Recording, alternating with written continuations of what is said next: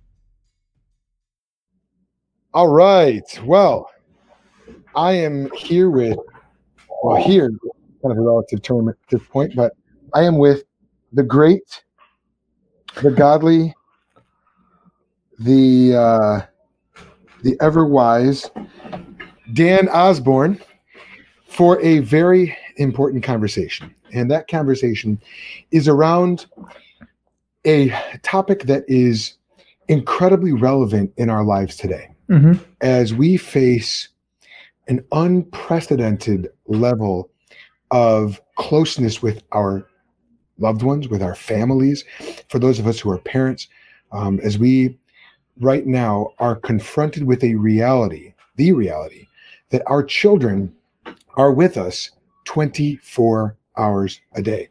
Many of us have never experienced anything like this in our entire parenting life. And along with the fact that our kids are home with us, at the same time, our churches are closed. Not in the sense, I know some of you are thinking, well, the church is people. Yes, the church is people. But now we've got to learn what that means in an entirely different way. We've got to learn what it means for the church to be people. Specifically, we've got to learn what it means for our family to play the role of the church in a way that we've never had to do before. So God has set up different spheres in society. There's the government, there's the family, and there's the church. And right now, family and church are closer than they have ever been before. And so what we want to talk about right now is, how do we do church at home? And how do we worship God together as a family in this time of unprecedented quarantine, social distancing, and really being locked in? So Dan Osborne is, if you don't know him, he's a gentleman and a scholar. And he is my pastor and good friend.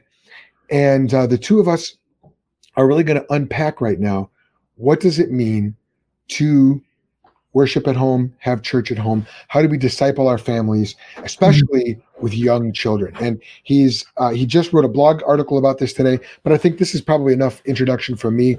Dan, how you doing, man? How's quarantine going? Quarantine's going. It's going. It's going. I think, what are we in, day 5 or? Oh, dude, I don't even know what the count is. Yeah. But We're making it. It's been really wild to see how, I had an interesting experience today. So someone sent me an email And instead of responding via email, I called them. And we ended up having a great conversation, you know, just, you know, 15, 20 minutes just to check in. And wow. It was kind of like this really meaningful interaction that I guess I've been craving it more than I even realized. And I probably wouldn't have done that, wouldn't have made the phone call if it was business as usual. And it was just like a really refreshing conversation. You know, it was like good for my soul to talk with this brother. And it was good. So I'm realizing, you know, how much more those touch points actually mean to me right now in this season.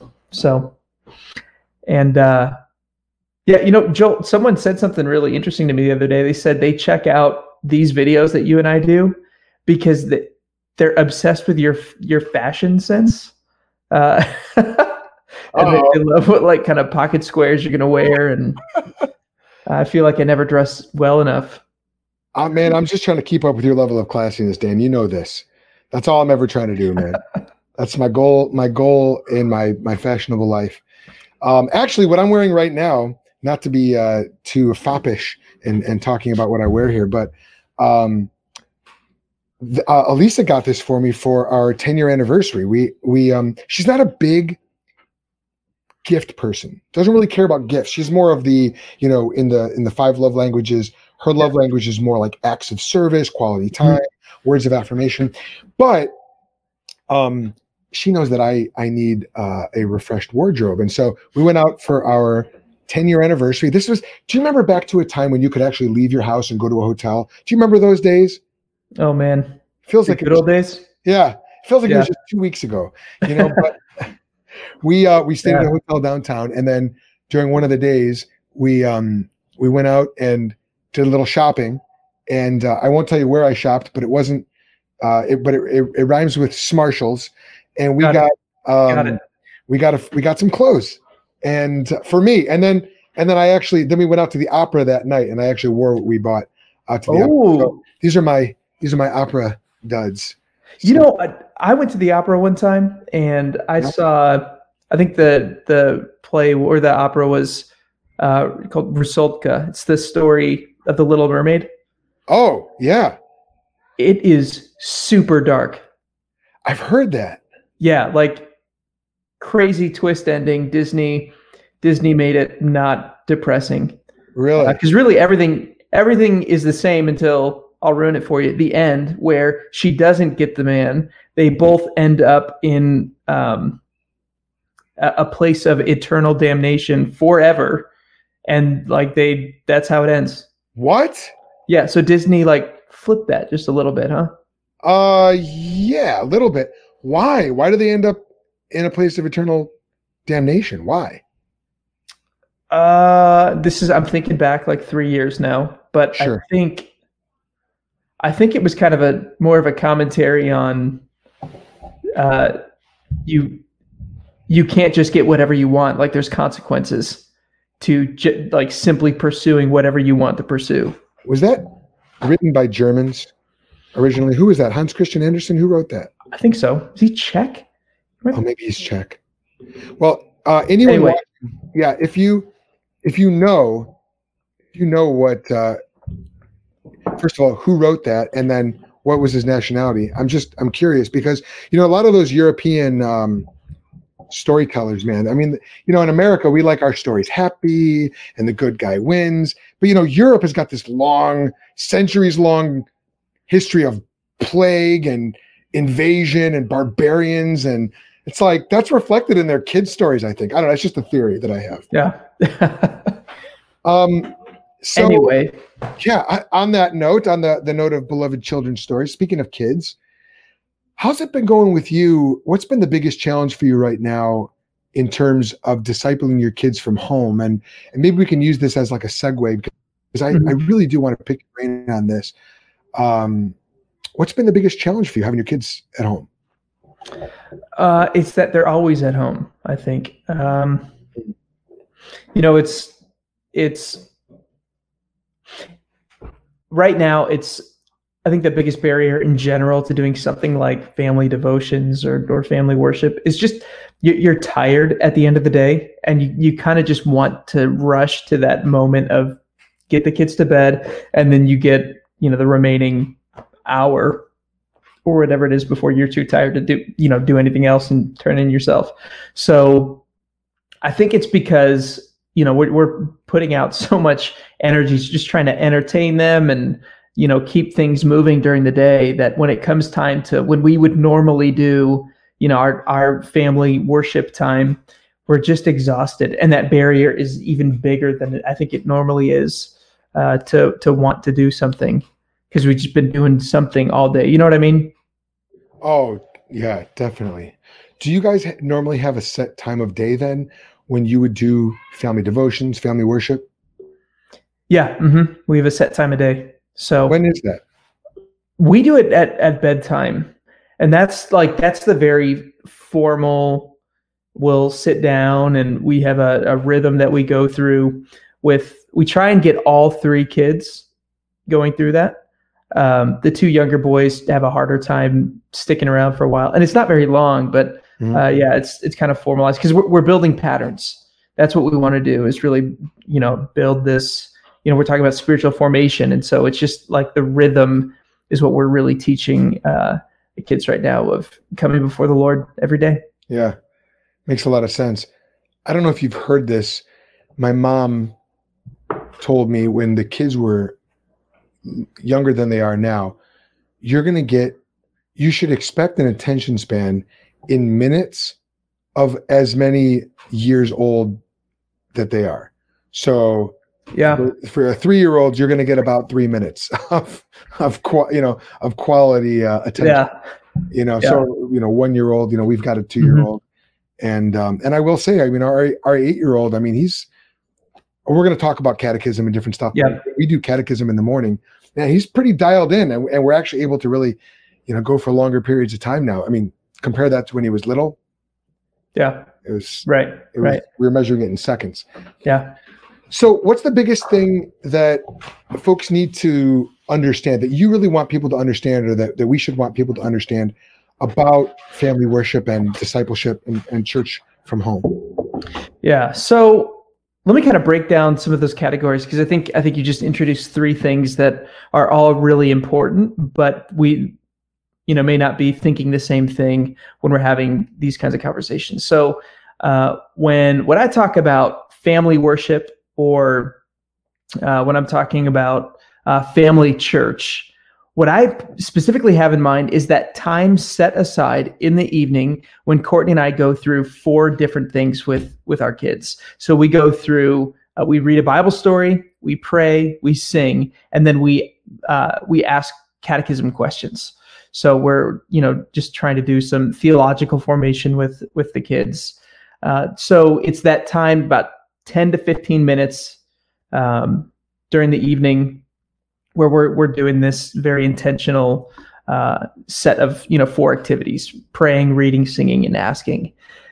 Discipleship, I think, happens with our kids. It happens all day long, right? And the kind of the pattern you see in Deuteronomy chapter 6 is where, you know, parents, fathers are instructed to, you know, in their standing up, they're sitting down, they're going about the way, really this all day kind of thing. They're talking about the Lord. They're doing spiritual formation, you know, all day long. So it's like, you know, when Evelyn looks up at the sky and, you know, said, you know, asks a question about the sun, you know, we'll say things like, you know, God made the sun, and, you know, explain why that's important to her, that kind of stuff.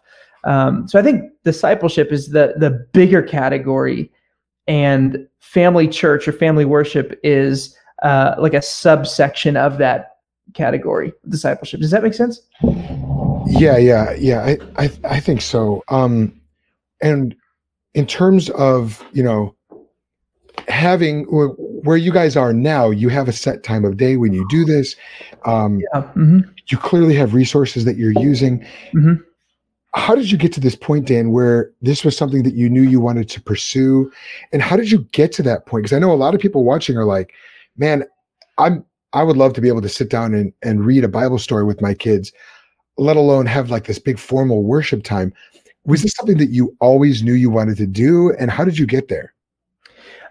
No, it's not something I always knew how to do. Courtney actually grew up with something a bit more structured. You know, my dad would often pray with me as a kid.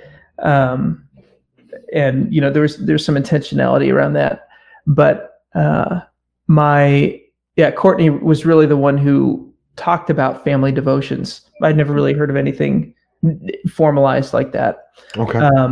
And so I think it was about a year and a half ago, or 2 years ago, Evelyn was 1. And we'd been doing things like reading the Jesus Storybook Bible to her, you know, as much as she can understand. But we just started realizing, like, what are the rhythms that we want our kids to see, and what are the spiritual habits we want to start for them to start building. Hmm. And we know, I think that you know, you and I would fully agree with this. As parents, we are not responsible for our children's salvation. Like we cannot transform their lives. We cannot force them to believe the gospel. Like God's grace is that He sovereignly elects people unto salvation, and that includes our kids. Right. But what we do have a responsibility to do is to showcase the gospel to them. And I think there's a great privilege for children born in gospel-loving Christian homes that they get to see the gospel up close and personal, day in and day out. They get to see it in the marriage. They get to see it in the way that their parents love them. And I think there's a benefit to that. They get to they're up their front row seat to the gospel being lived out. And as parents, we have a responsibility to demonstrate that to them. And I mean, you know, you've heard this, I think you've said this before. For some of us, like the greatest evangelistic opportunities we have are with the people we're raising right now. Right. And if God tells us to love our neighbors, if God tells it, like if we are called to go to the ends of the earth with the gospel, right? Think of the Great Commission passages. How much more does that apply to the you know, 3 little kids in my home right now? Yeah, dude. The mission field begins within the 4 walls of the home. It doesn't end there. Certainly doesn't end there. Right. But that's not excluded. That like discipleship needs to be happening in the home. Yeah. And is this something that you and Courtney have always kind of been on the same page about? I know it sounds like her upbringing was a little bit different, but when you started having kids, what was that conversation like? It wasn't something either of us were opposed to. I know that's not everyone's situation, mm-hmm. right? You know, there's a lot of families where it's one of the parents is a believer, the other one isn't. And so somebody has to take the lead on it. But in our situation, I think intuitively, as Christian parents, we know this is something we should be doing. It was more a matter of like, I just didn't know how. Right. I didn't know where to begin. So where'd you look? You know, honestly, I started Amazon. I started like searching for books on family worship, family church, stuff like that. I stumbled upon a great resource last year called Family Worship by Don Whitney. It's phenomenal. Yeah. Yeah, I've heard of it. I never read it. Yeah. Do you recommend it? Oh, yeah. In fact, last year I said it was, you know, I usually post or share about like the most important books I've read all year. That was number 2. Yeah, it's an incredible book. Definitely check it out. But so I read his book, and there he references several other things. But what I realized is, at this point in history where, you know, family worship is kind of a, you know, it's maybe not something many of us have experienced or heard way too much about. This is the minority in Christian history. You know, you start seeing like how important this has been emphasized throughout Christian, like going all the way back to, you know, the church fathers. They're talking about family worship. In fact, you know, we read through, you know, I was reading through the parts of the Westminster Catechism, and you can see in the preface there, I think this is the, what year was that written? 16 something. 1646. Yeah, something like that. If you read the introduction, the whole thing is about family worship. Huh.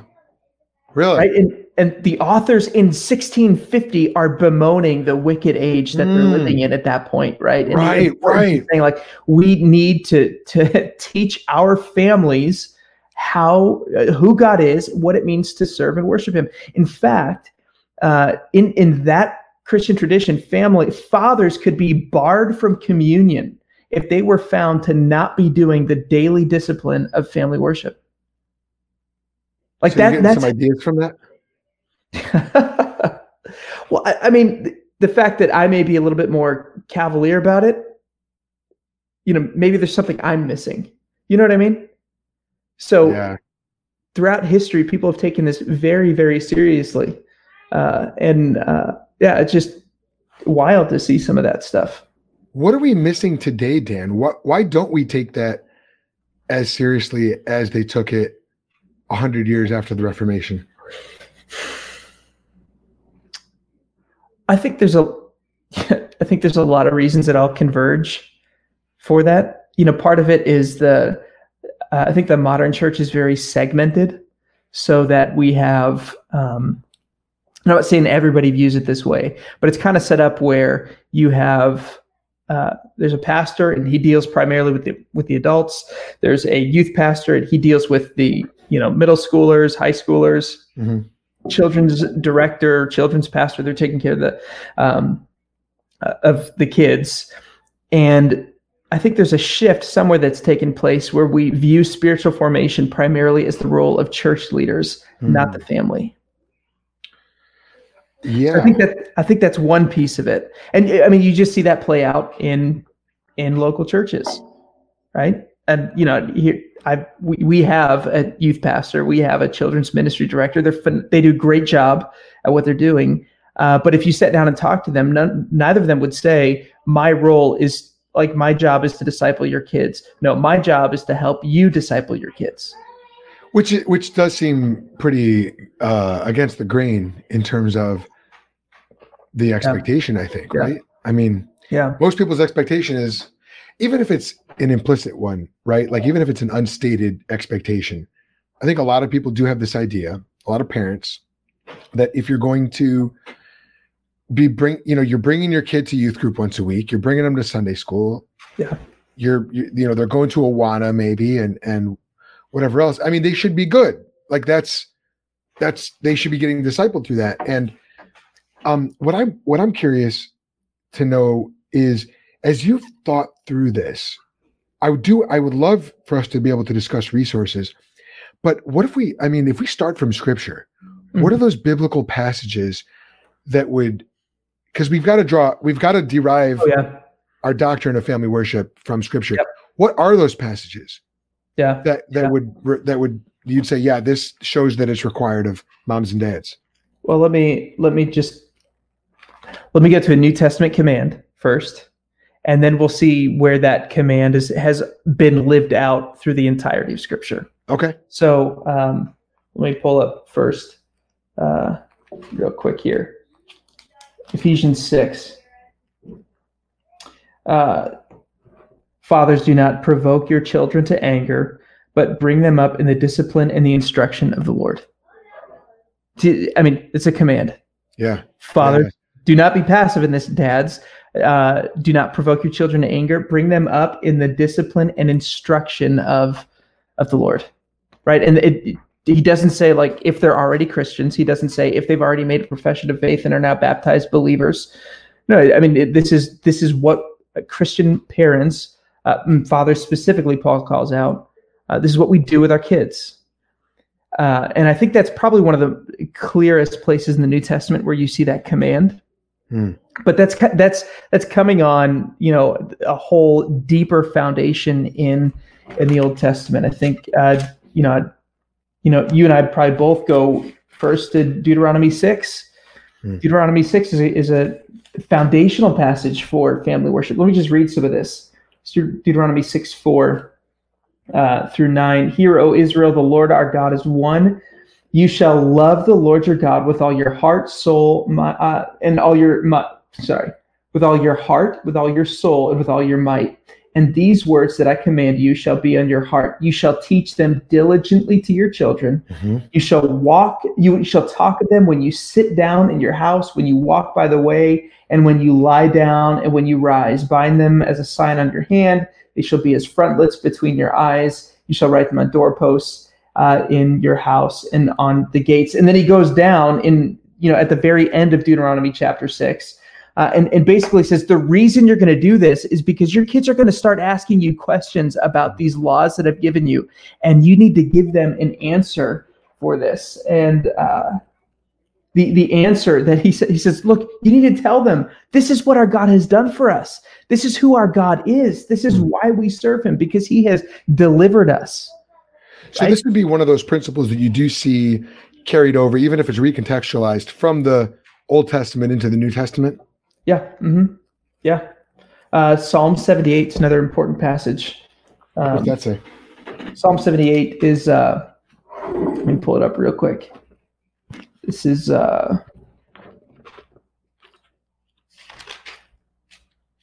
you're pulling that up. Yeah.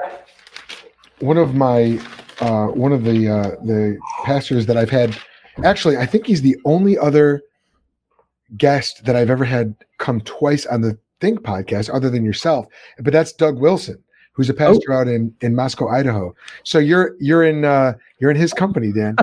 So wow. Yeah. So one of the things that he talks about is in that Ephesians passage, Ephesians chapter 6, verse 4, the word that Paul uses, he says, fathers, bring up your children in the paideia of the Lord, the paideia. And that word paideia had a special meaning. It was a culturally rich term in the ancient Greco-Roman world. And it meant training for citizenship, for Roman citizenship, for training to be a productive, good Roman. And Paul is appropriating that word and transferring it from the kingdom of Rome to the kingdom of the Lord. And so when he says, bring them up in the paideia of the Lord, he's saying, train your kids to be good citizens of the new Jerusalem, not Rome and not the old Jerusalem, but the city of God, the kingdom of God, the kingdom of Christ. And so that's you could see how Paul's instruction, even in that little verse, and I fully agree with you, he's continuing a trend, a theme throughout Scripture that goes all the way back to the Old Covenant. But you could see how the church picked that up and ran with that. Mm-hmm. And, this is how we got the excellent universities, all the, Oxfords and Cambridges and Harvards that were started by Christians and really for Christians originally, because, many of them were seminaries.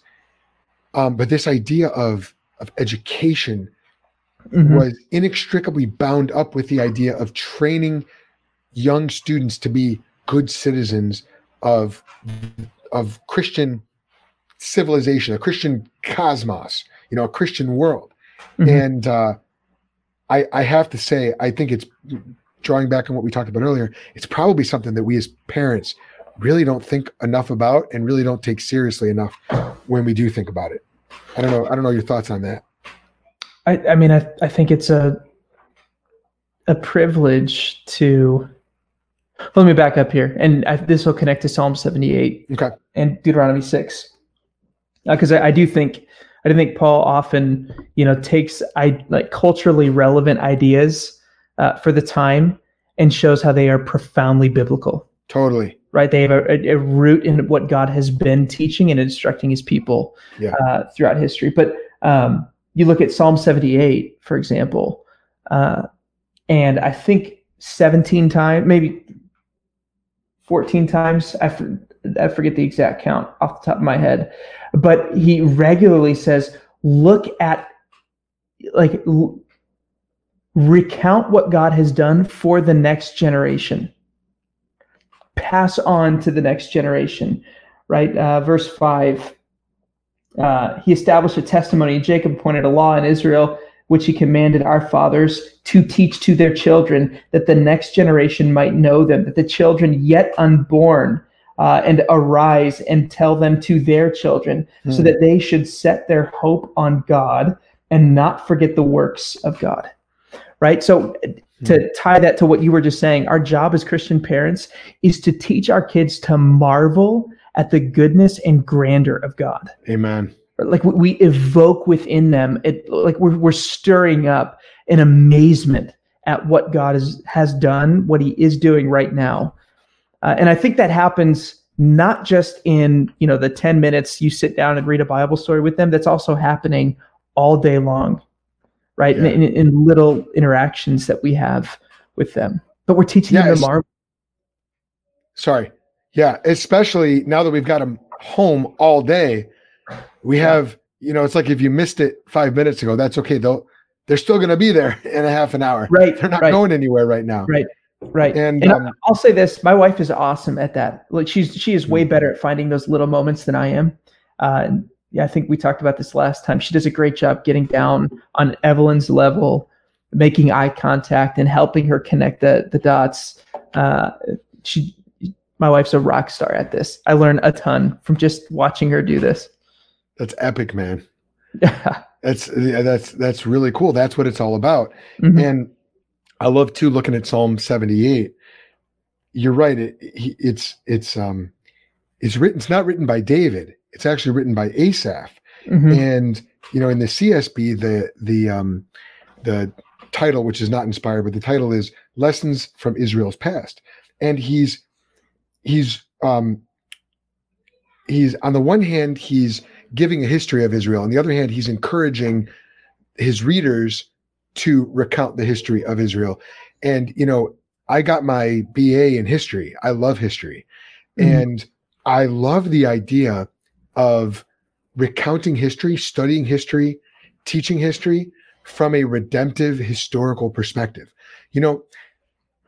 I know that this side of the New Testament, you can't infallibly say, or authoritatively say, this is what God was doing through this world event. This is what God did through the Great Black Plague. This is what God did through World War I. You can't authoritatively say that. Right? Sure. But we look at passages like Psalm 78, and we can see clearly God does use history to teach us. Mm-hmm. And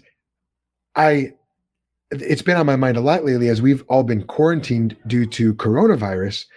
And that is, God is doing something with this. Mm-hmm. It just seems so obvious, and I'm catching glimpses of it and snippets of it here and there, but I'm very much looking forward to how is the church going to learn from this, and how will we tell this story to our grandkids? How will our grandkids tell it to their grandkids? Here's what God did in 2020 over the quarantine that lasted this many months, or who knows how long. This is what God did. And we can look at Psalm 78, I think, for validation of that idea that God does want us to recall and recount what he's done in the past. Yeah. Mm-hmm. Do you have any other passages that you would say really speak to this idea of, training up our kids, catechizing our kids? That's three. I don't want to put you on the spot or anything, but I think there's you see this all over the place in this, particularly in the Psalms. Let me think of a passage real quick. Particularly in the Psalms, you see it pretty often. And Proverbs 22:6. Right? Train up a child in the way he should go, and even when he's old, he will not depart from it. Yeah. And we know that doesn't mean we teach them about the gospel, and that therefore they will inevitably become a Christian. Right. But there is this training component that you see in the Proverbs. I wrote down a couple that are helpful, just talking about passing on your faith to the next generation. Psalm 22. Psalm 45, Psalm 145, one generation will tell the next of his wondrous deeds. Yeah. Right. When you start looking for it, you're going to see it everywhere. And you're going to see that pattern everywhere. And I think you even find it in places like, again, Matthew 28:19, if it applies to the ends of the earth, it applies to your front room. Right. Yeah. So yeah. And I was watching this video. There's an organization I really appreciate a lot. It's called Sovereign Nations. And the founder of this organization, his name is Michael O'Fallon. And I was watching a talk by him recently, and he was making the point that from the time of the Reformation, over the last 500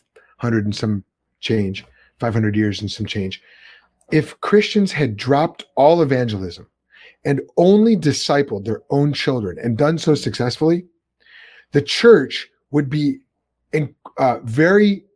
much greater even than it is today. Obviously, you and I would never advocate for the ending of evangelism and spreading the gospel outside the four walls of the church and outside the four walls of the home. But if Christian parents really began to see their own kids as their mission field, not assuming that they're saved because they've got Christian parents, and not just hoping that they'll catch it by osmosis or something, but really actually evangelizing through family worship, teaching them to be a disciple even before they've made a commitment to Christ. Can you just imagine, Dan, even imagine what would happen at Park Forest Glen at our church? You know what I'm saying? I'm not throwing any of our folks under the bus whatsoever. Right. Because I'm right there with them. But just imagine if we were that committed to evangelizing and discipling our own kids. I mean, it'd be unbelievable. Yeah. Lifeway they came out with some statistics recently that were pretty sobering. They found that about 50% of kids who've grown up in a Christian home, or only 50% of kids who grow up in a Christian home, end up identifying or practicing that faith when they're older. Jeez, really? The guy who, Scott McConnell, who's the executive director of Lifeway, said church-going parents want to pass down their faith to their kids. They see that and see their children take their faith and make it their own, but they don't always know the best way to make that happen. Yeah. So that's where I think something a bit more formalized just becomes very helpful in family worship. The key here, Joel, is you have to visualize, what do you want your kids to say about the way you raise them 50 years from now? I had a really interesting conversation with my father-in-law, and he was telling me about his dad. So my wife's grandpa was a pastor. Both of her grandpas were pastors. But on her dad's side, her dad was telling me about the last conversation he had with him before he died.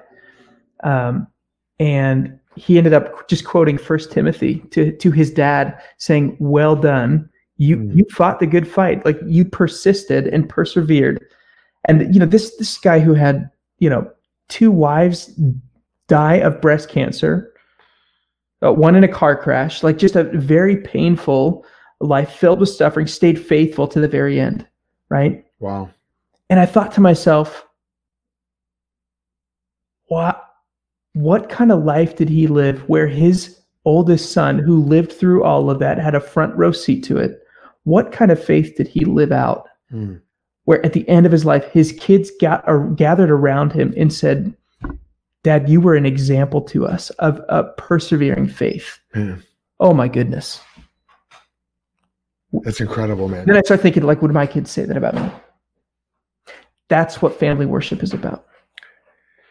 So in light of that, what are some of the, for those who are watching right now, who are like, you know what, just tell me what to do. Yeah. I don't want to, you've hunted on Amazon, you've read all the Gospel Coalition blogs about this. Just where do I start? Prescribe something. Give me a curriculum right now. How long should it be? Yeah. Where do we start in the Bible? Is there a book? Is there a podcast or a video? What do we do? What do we use? Help us out. Yeah, no, it's a great question. And we've got to just get really practical on this stuff. So if it feels too formal, you almost just have to embrace that a little bit. And I'll say, I have young kids. So Evelyn she'll be 4 in May, and Malik will be 2 in May, and our foster son will be 2 in October. So we have really young kids. Mm-hmm. So let me speak first to parents with really young kids. You might be thinking, like, I have a 3-month-old. Is it even worth starting this early? The answer, yes. Yeah. It is, because it's not just about what they're getting out of it. It's about what you're getting out of it too. Totally. It's building that habit early on. So here's what we do. We have hand motions that go with all of this. Evelyn loves it. She's kind of soaks it in. So we, the first thing we do is we read. You know, we hold our hands out like this. We read, we pray, mm-hmm. We sing, and then we ask. So 4 things. Okay. Read, pray, sing, ask. And for our family, we go through the Jesus Storybook Bible. That's age-appropriate Bible for Evelyn. Malachi is still... you know, he's still just kind of sitting through it. But again, for his age, we're just getting him in the rhythms for it. So we're just reading one story at a time. And Evelyn will sit there the entire time. We read through the story. Malachi will sit from maybe, he just started sitting through the story. And so then, you know, once we read through the story, I may ask a couple of questions or Courtney will ask questions. And sometimes Evelyn's tracking with it. Sometimes the kids follow along. Other times they don't. I'll give you an example. We read through the Jesus Storybook Bible story of communion, where Jesus, the Last Supper, Jesus breaks the bread. He's holding this big loaf of bread in there. And the night we read that for the first time to her, Evelyn woke up screaming at 2 a.m. And, you know, I came to her room and she was just weeping. And she said, "Daddy, I don't know why, but Jesus doesn't want his burrito. He wants to give his burrito away to other people." And she's remembering that picture of Jesus holding the bread and not eating it and giving it away. So, you know, sometimes the story will go right over their head. But the point is that you're getting in that discipline of doing this regularly. Yes. It's, 4 minutes to read through the story. Yeah. And then we pray. And for a long time, we just model for Evelyn what it means to pray, what it looks like. And so we've started, you know, we try and be pretty formulaic, you know, early on so that she's picking up on things. So for us, we start, "God, thank you for today." And then we list like 2 or 3 things that we're thankful for. And we pray for our friends who don't know Jesus. Love it, man. So it's very, very simple like that with praying. And we've just started inviting Evelyn to be the one who prays, because now she's starting to get it that this is a serious moment. And sometimes she's running around and we try and redirect her and say, "No, when we talk to God, this is important. This is really serious. It's not a time for us to be silly." Yeah. We don't shame her with any of the things like that, but you know, try and let her know that this is a very serious moment. And then we sing some songs. So, you know, we pick out, for us, we actually have done some hymns, and we just sing maybe the chorus. There's a song we've been doing recently, and now I'm blanking on it. "His Mercy Is More," and Evelyn loves the chorus there.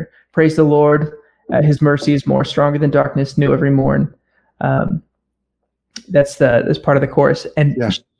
We'll just sing a few choruses together. Again, takes about 2 minutes. The last piece that we do is the catechism questions. And what we have used, because we've been doing this for a while now, is we've used the New City Catechism. Mm-hmm. And there's other ones out there that we'll get to in a minute. But are there? The reason we do the New City Catechism is because they have songs that go along with each of the questions. Yes. And for how young our kids are, those songs really help us get in, you know, help them get rooted in the in the questions. Yeah. So we'll spend about a week teaching or singing through a new question, and then, you know, we rehearse the old ones. We sing the songs together. We're maybe 10, 15 questions in.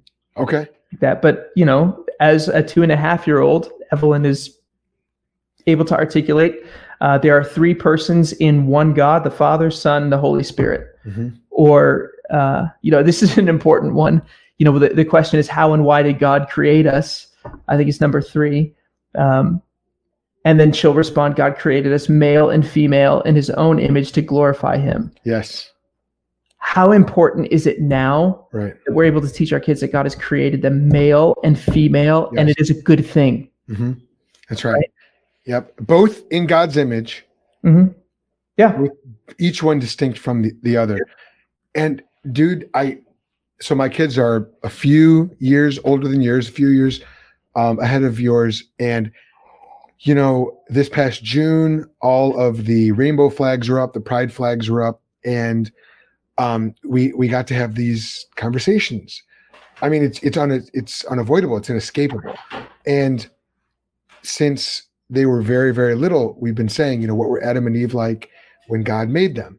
Happy and holy, male and female, in God's image, in his image. So very similar to what you just said. Yeah. And they have it ingrained in their head. They've been indoctrinated. Mm-hmm. I'm perfectly fine saying that, because that means I put the doctrine of Scripture into their minds. Yeah. To know man and woman are irreducible.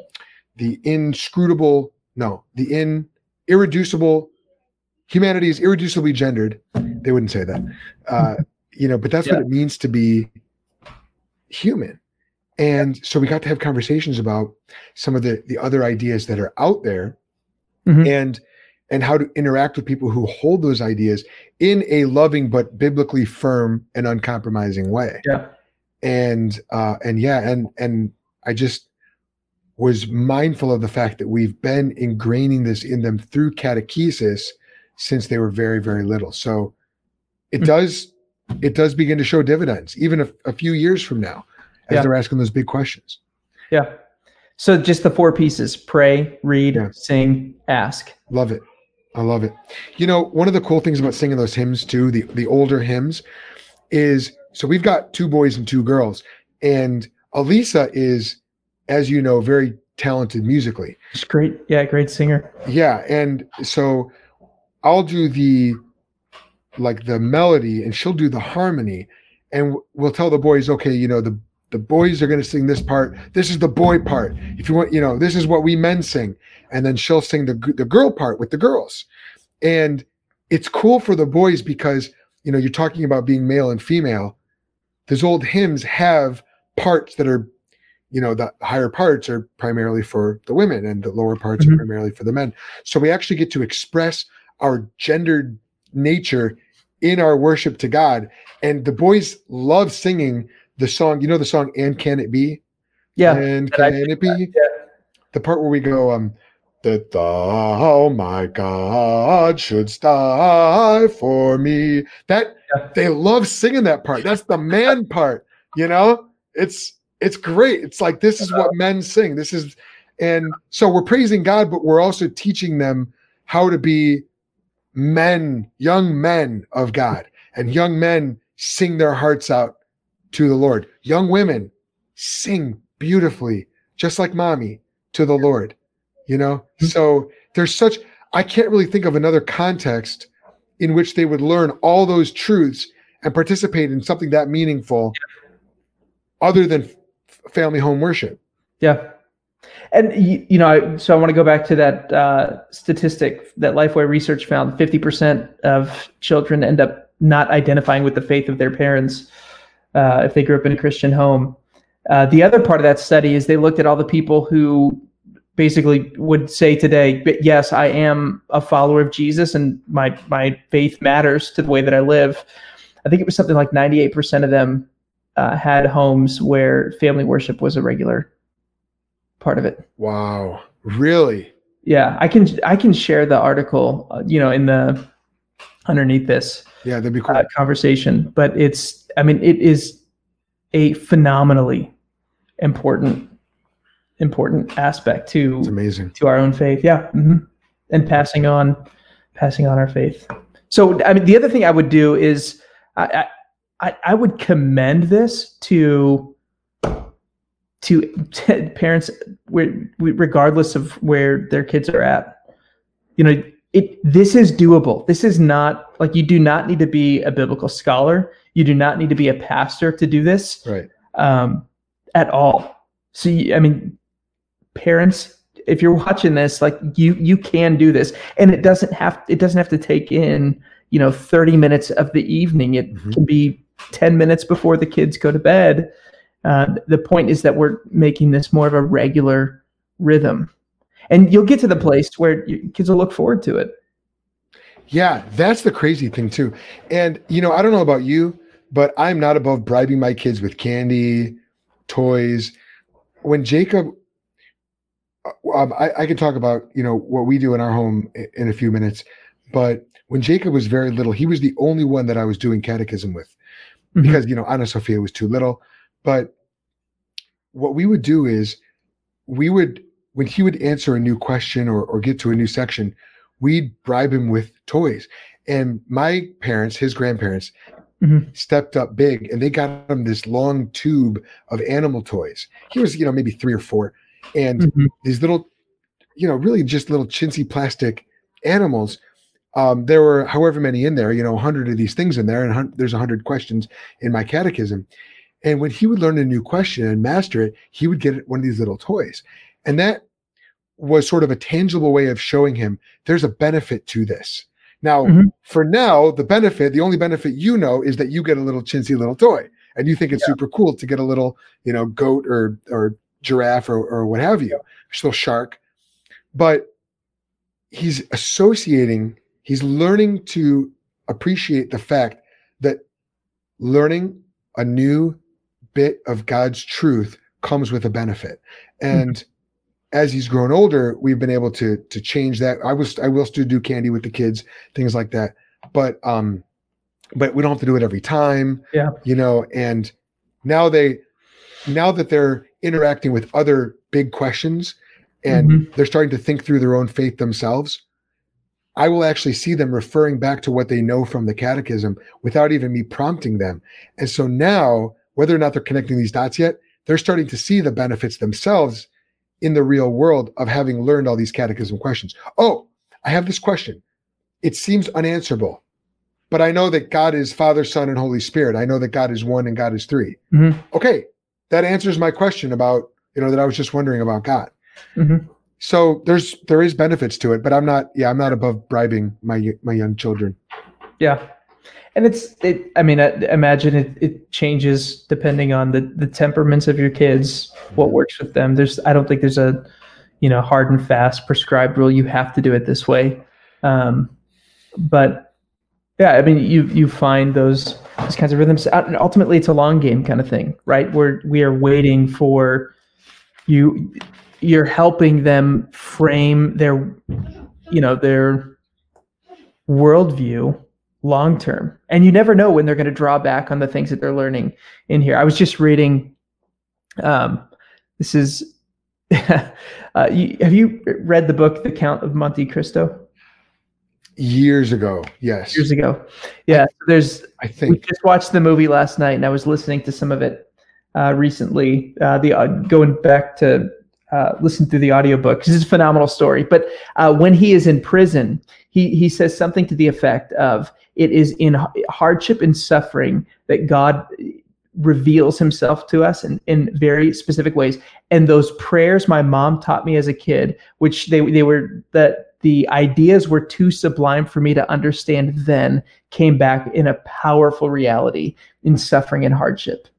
And I think that's true. Yeah. I mean, that is a beautiful biblical spiritual truth. Yeah. That we are instilling the wonder of our God, like depositing it into our kids, that they may draw from it 15 years from now. Yeah, yeah, yeah. Dan, what would be some obstacles and pitfalls to watch out for? What would be some things to avoid as moms and dads watching this are thinking about doing family worship, catechizing their kids? What are some of those things they need to avoid? The first thing you need to avoid is, you know, watch out for the wrong motivation of doing this. I cannot overstate this, and I know you'd say the same thing, is that we cannot save our children. Yeah. We're not just after right answers to questions. Yeah. That's not what brings our kids to a saving relationship with Christ.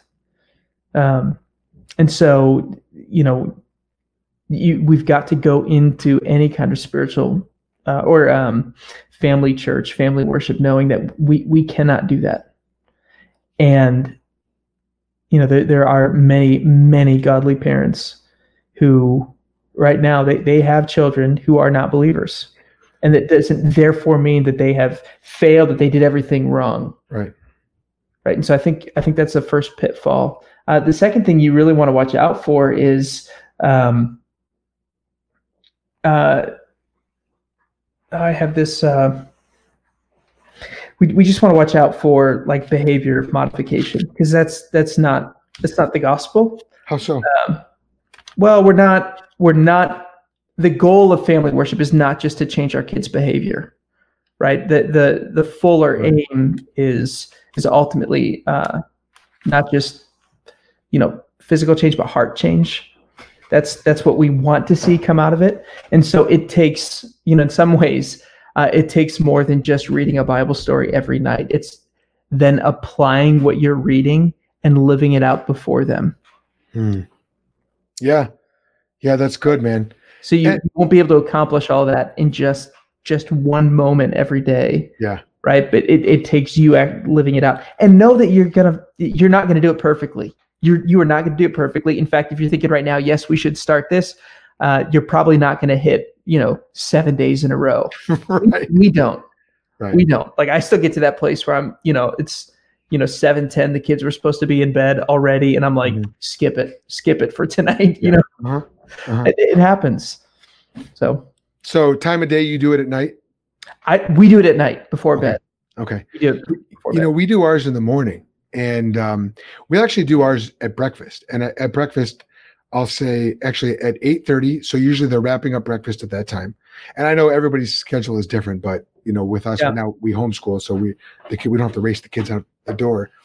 But 8:30, I'll say, okay, it's time for Catechism and Bible. I'll go get my copy of the Catechism. Actually, it's usually one of the kids' copies. Bring it in. Bring my Bible in. We'll do one of our Catechism questions. First, we pray. We do a Catechism question.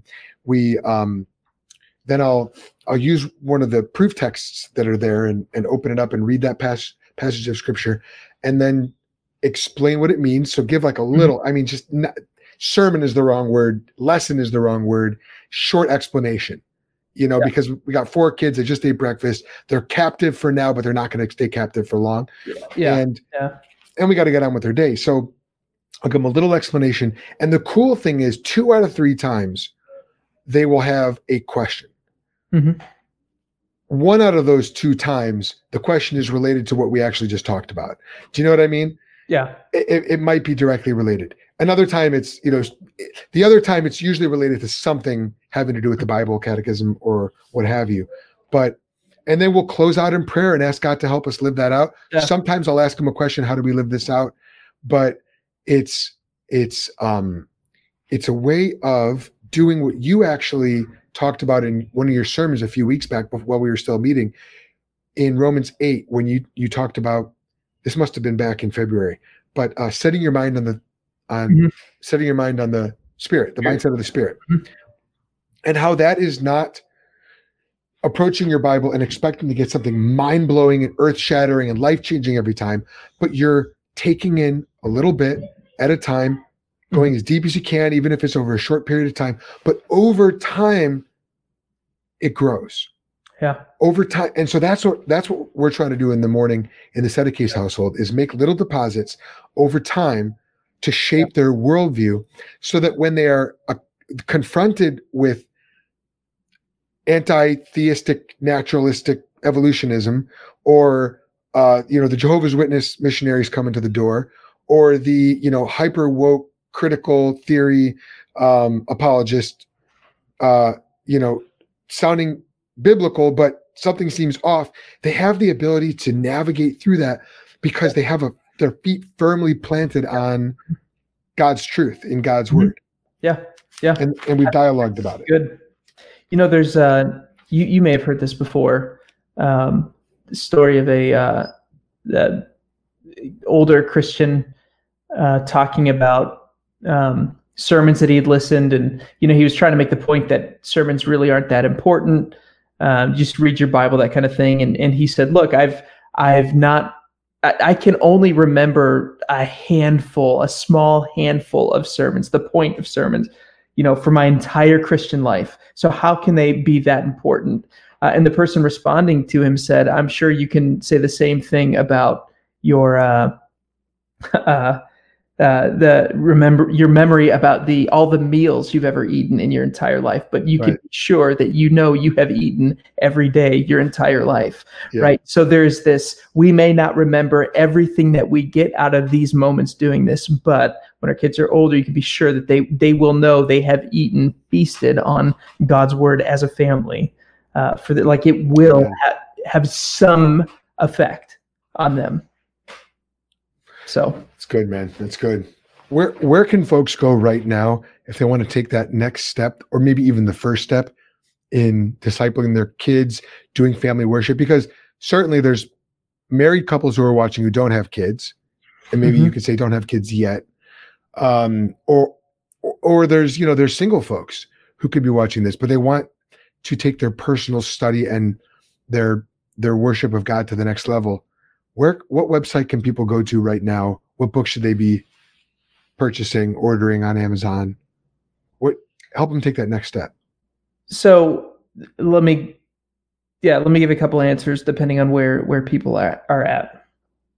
If you have older kids, let me start early on. If you don't have kids yet or are single, one, go back to the scriptures, read Deuteronomy 6 in its entirety. Read Psalm 78 and Ephesians 6. Just see the shell of where this is rooted in Scripture, and you need to start from a place of being convinced that this really is a biblical practice for us. So start there. If you want to get books, I'd say that book on family worship, Donald Whitney, buy that on Amazon. Again, it was one of the most formative books I've read in years, and it's only about 50 pages. You'll get through it in an hour, and yet you'll come back to it often. At Forest Glen, if you have dedicated your kids recently, I don't give away the Jesus Storybook Bible anymore. I give away that family worship book because it is just incredibly important to learn how to do that. And you'll find a ton of a lot more biblical examples than we talked about in the Family Worship by Donald Whitney. And if you have younger kids, I would recommend, this is Joel, you might scoff at this. I'd recommend the New City Catechism because of the song. Scoff. Yeah. Because of the songs, that was helpful for our kids, being able to put the answers to memory. Totally. Older kids, the Catechids on Amazon by Joel Settecase. Yeah. Well, as soon as I asked you that question of where they can go, I put the scrolling banner on the bottom. Get Catechids to help you disciple your kids. Little plug there. Really, I mean, it's a phenomenal resource. Thanks, man. And it is a long-term project of mine to turn that into more of a curriculum and devotional, not so that I can take up more parents' time with it, but really to give them an easier time explaining it. And if I was more savvy in these sorts of things, creating a musical album would be really, really good. Yeah. Have you ever heard of Dana Dirksen? No. So Dana Dirksen is a singer who she sings like biblically based songs, but she has a series of albums that are based on, I believe it's the First Catechism, I think is what it's called. First Catechism. I could be wrong, but it's sort of like a kind of like a Reformed catechism. Okay. But the music is amazing. The songs are fun. They're theologically rich. They are catchy. Mm-hmm. And our kids have learned so much theology driving around in the van, listening to Dana Dirksen. For whom did Christ die? There's the question, right? For whom did Christ die? Limited atonement or universal? And she just goes right. She goes, Christ died for all who were given to him by the Father, for whom. And it's like our kids will never, now, are they going to wrestle with that question later on? Of course. Yeah. But there will never be a time when they could say, I was not taught that. Mm-hmm. Because they've been hearing, and obviously not everything is, super controversial, like this, the extent of the atonement. A lot of it's just, the Trinity, which is complicated in and of itself, but they need to know Father, Son, and Holy Spirit, mm-hmm. They need to know that everybody is a sinner. And anyway, I was inspired in writing my catechism and revising it. I was inspired by Dana Dirksen in how simple and catchy she makes things. So that would be a recommendation I would add to that list that you just recommended, which yeah. So Steve Green has a good kids album. It's full of scripture. Really? It's called Hide Him in Your Heart. And a lot of it is just Bible verses that he's set to music. And in a former period in my life, I thought of myself as a musician. And so musical arrangement is still an important piece of that. And he's a really talented musician, and he brings in good music for the kids. It's a little dated, but it's scripture, and it's really catchy. I've often found myself driving in the car, just kind of humming along with the music, and then I realized, oh my goodness, the kids aren't even in the car. So I'd say go to the scriptures. Donald Whitney's book is phenomenal. Catechids, or New City Catechism for the younger ones, or just as another example. And then the last thing I would say about it, Joel, is you've got to know, as a parent, you've got to know your own schedule. You got to know the rhythms that you're in. And so I don't think you need to feel like you have to conform to my particular pattern or your pattern. There's a lot of flexibility in here. Mm-hmm. I would say the important piece is the intentionality. And that's where a lot of the hard work comes in. How are you going to be intentional about this with your family, especially if you're in, a harder rhythm where maybe one spouse is traveling more, that can make this really difficult, or a situation where one of the, maybe mom or dad is not a follower of Christ. That can add some significant tension in this. And I just want to acknowledge that. And if you're in that situation, just continue to persevere in this work of family worship. It is a good, rewarding work that you are doing. And continue to engage your spouse, and maybe why you feel like this is an important thing for your kids. And the indoctrination question, you brought it up. Are we indoctrinating our kids? Yes. Yeah. Someone will indoctrinate our kids. That's right. I think for my kids, I think it should be Courtney and I. Mm-hmm. Because someone is going to do that. There will be a worldview shaping conversations and activities that our kids are involved in. And I'm not, that indoctrination word, it doesn't scare me. I think that's what we should be doing. Love it. That's good, man. Real quick before we close out here, what's going on with church this Sunday? Give us the inside scoop, man. If somebody wants to remotely attend church, which is what we're all doing now, where do they go to virtually attend Park Forest Glen? Yeah. So, easiest ways to get updates, join the Forest Glen Facebook group, mm-hmm. or you can subscribe to my blog. All of the updates are being put directly on my blog. And that's, it's the pastor's blog, Dan Osborne, wordpress.com. And you can see that, on our website or on our Facebook page, but it's all going to be on YouTube. So if you go to YouTube, our channel is called Park Forest Glen. And you'll see next week's message up there. Probably starting Saturday night is when you'll first see the message. And this week it will be one video. We were a little sneaky this week, Joel. We made it as a playlist. And I'll tell you, one of the benefits of doing it as a playlist where it played through individual videos, the service, is we could see like, okay, when did people check out? Yep.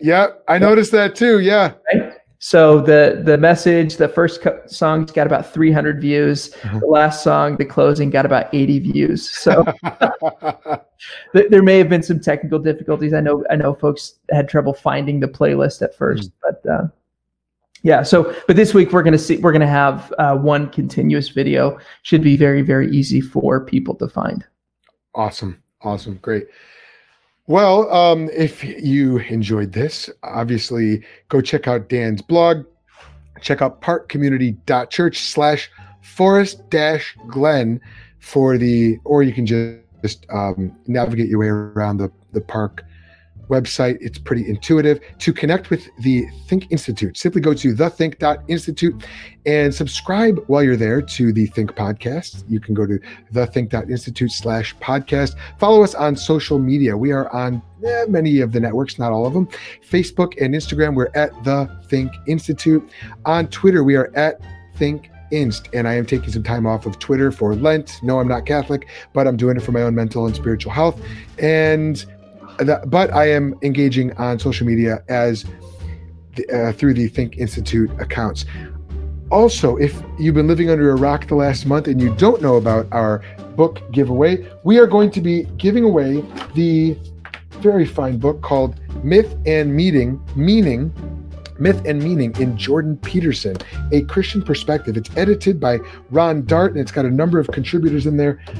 Sooner or later, I'm going to get contributors from that book onto the Think Podcast. But in the meantime, you need a copy of this book. So how do you get yourself a copy? Well, you could go to Amazon, certainly, or you could enter in our book giveaway drawing, which is going to be taking place at the end of this month. Simply leave us an honest 5-star rating and review on Apple Podcasts for a chance to be entered into that giveaway. Dan, thanks for being patient through that long rambling closing. It's always a pleasure. I'm glad we get to hang out virtually, even though we can't do it in person. Soon as this whole coronavirus thing is over, let's head over to Phenom or your favorite place over there in off of Elston or Irving there. And grab some coffee. Awesome. Thanks, man. Bro. Thanks for having me. Thank you. All right, that's all we have. Until next time, I hope it made you think.